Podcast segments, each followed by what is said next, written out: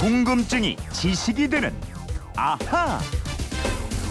네, 생활 속에서 튀어나오는 갖가지 궁금증을 속 시원하게 풀어보는 시간입니다. 강다솜 아나운서와 함께하죠. 어서 오세요. 네, 안녕하세요. 오늘은 금요일이라 이겁니다. 아하 금요 특별판 앗, 이런 것까지. 예, 오늘은 이분 궁금증부터 풀어드리죠. 서울 구로구 구로동 박진수님인데요. MBC 드라마에서 연기자가 호랑말코 같은 일이 있나 이러더군요. 에, 집사람이 묻기에 저는 그냥 호랑이 코하고 말코 같다 이런 거 아닌가요? 뭐 이렇게 얘기를 했는데 이게 무슨 뜻인가요? 호기심이 지식이 되는 아하에서 시원하게 좀 답 좀 해주세요. 이러신 거예요. 네, 호랑말코 드라마 같은 데서 주로 어른들이 이따금 쓰는 말인데요. 표준 국어 대사전에는 올라와 있지 않은 비속어입니다. 네. 가급적이면 쓰지 않는 게 좋지만 그래도 쓴다면 뜻을 정확히 알고 쓰는 게 좋겠죠. 네, 그럼요. 그럼 이분 말씀처럼 호랑이 코하고 말 코하고 이게 관련이 있나요? 말은 관련이 있는데요. 어. 호랑이는 아닙니다. 음. 국립국어원 등에서 기원을 설명한 글들을 찾아봤더니요.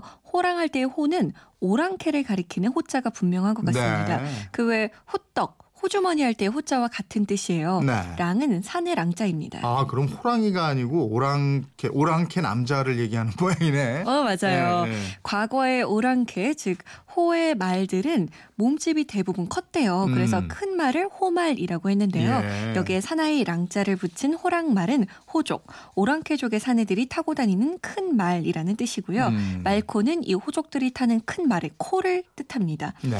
따라서 호랑말코는 이 예의범절을 잘 구애받지 않고 제멋대로 노는 호족들이 타고 다니는 큰 말의 코를 뜻합니다. 아, 그러니까 고집이 세서 제멋대로 하는 사람들, 또 남의 말을 듣지 않고 놀면서 엉뚱한 짓을 잘하는 사람들을 나무랄 때 그렇게 욕할 때 쓰는군요. 그렇습니다. 이것 말고 고려시대 거란족에서 유래됐다는 설도 있어요. 고려를 침입했던 거란족들은 대부분 코가 말코처럼 컸다고 합니다. 네. 근데 이 거란족이 침입해서 약 탈, 방화, 살인 같은 잔인 무도한 짓을 했기 때문에 제멋대로 하는 사람을 호랑말코라고 욕했다 이런 설인데요. 네. 아무래도 이건 조금 나중에 그럴듯하게 지어낸 것 같은 느낌도 있습니다. 그러네요. 호랑말코가 아무튼 그 오랑캐 호자하고 관련이 있다. 이건 분명한 네. 것 같은데 표준어는 아니고 이건 비속어다. 되도록이면 쓰지 않았으면 좋겠다. 이렇게 알고 있으면 되겠네요. 네. 이번에는 서울 강서구 황순희님의 궁금증인데요. 강원도를 가려고 국도를 달리는데 내비게이션에서 정보 수집 구간이라는 멘트가 나옵니다. 정보 수집 구간은 무슨 뜻인가요? 이러셨어요. 그렇죠? 예, 국도 고속도로 뭐 가다 보면 나오잖아요. 맞아요. 일, 반 도로도 나오는 것 같은데. 예. 맞아요. 이 과속 단속 카메라 또는 과속 단속 구간과는 다르게 정보 수집 구간이라는 안내 멘트가 나올 때가 있어요. 이 고속도로에서는 과속과는 상관없이 도로 상황이나 통행량을 파악하기 위한 카메라가 설치된 구간이고요.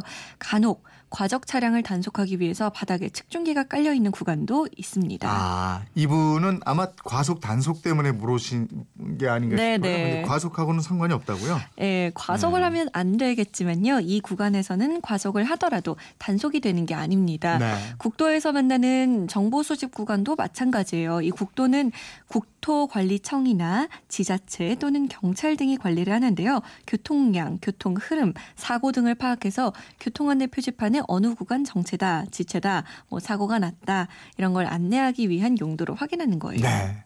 정보 수집 구간 이제 아셨죠? 이번에는 휴대폰 뒷번호 2889님인데요.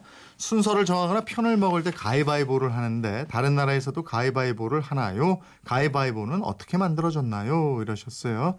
네, 가위바위보 아주 예전에 저희가 한번 말씀드린 것 같은데 많은 분들이 물어보셔서 오늘 다시 한번 설명을 좀 해드리죠. 네, 먼저 다른 나라들도 가위바위보 다 합니다. 음. 중국은 石头剪子布 아니면 란전펑이라고 하고요. 일본은 じゃんけんぽん, 영국은 stone paper scissor, 미국은 rock paper scissor, 프랑스는 stone scissor well, 베트남은 hammer nail paper, 인도네시아는 gunting batu batu kain이라고 합니다. 네. 다들 비슷하죠? 전 세계 사람들이 즐기는 가위바위보인데 이거 어떻게 만들어졌죠? 이 설이 여러 가지가 있는데요. 먼저 중국 유래설이 있습니다. 이 중국에서 종이와 가위가 일반 백성들에게 보편적으로 보급된 5세기 무렵에 이 놀이가 시작됐고요. 네. 이것이 17세기에 프랑스에 전해졌다고 합니다. 그리고 미국이 영국과 독립전쟁을 할 때 프랑스가 미국을 지원했는데 이때 미국에도 전해졌다는 거예요. 이때는 18세기입니다. 음, 중국에서 처음 시작 될 때는 아이들이 한 게 아니었다고요. 어른들이 했다고요, 처음엔. 네. 처음에는 어른들이 이 술자리에서 하던 놀이 게임이었는데요. 점차 어린이들의 놀이가 됐다고 합니다. 그리고 음. 이탈리아에서도 모라라는 이름의 비슷한 놀이가 있는데 이것도 중국에서 페르시아 제국을 통해 전해진 것이라고 해요. 네, 그렇게 중국에서 시작돼서 세계로 퍼졌다. 그러면 중국 말고 또 다른 설은 없나요? 있습니다. 인도에서 시작됐다는 인도 기원설이에요. 네. 인도에서는 가위바위보가 동물을 의미합니다. 음. 가위는 꾀가 많은 쥐, 바위는 호랑이, 보는 크기가 가장 커서 그런지 코끼리인데요. 네. 인도 전래동화에 이 쥐가 코끼리를 이기는 내용이 있습니다. 그래서 쥐가 코끼리를 이기고 코끼리는 호랑이를 이기고 호랑이는 쥐를 이긴다고 해서 생긴 놀이라는 설이에요. 음. 그런데 설이 좀 분분하더라고요. 일본에서 이 게임이 가장 먼저 시작됐다라는 설도 있고 포르투갈에서 올- 더 오래전에 이 기원전에 시작됐다는 설도 있습니다. 음, 놀이가 아주 뭐 간단하고 쉽게 할 수 있어서 이런저런 설이 또 많고 네. 이런가 봐요.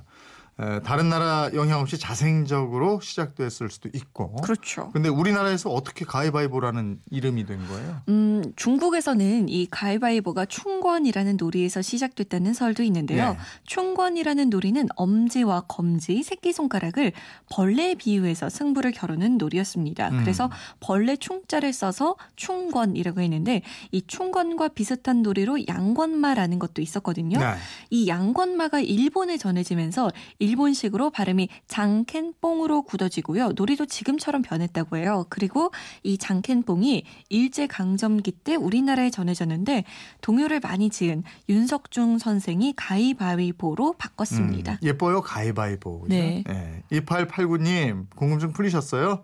아하 금요 특별판 앗 이런 것까지 오늘 세 가지 궁금증을 풀어드렸는데 소개된 분들께는 선물 보내드리고요. 궁금한 게 있으면 어떻게 하면 되죠? 네, 그건 이렇습니다. 인터넷 게시판이나 MBC 미니 휴대폰 문자 샵 8001번으로 보내주시면 되는데요. 짧은 문자 50원, 긴 문자는 100원의 정보 이용료 있습니다.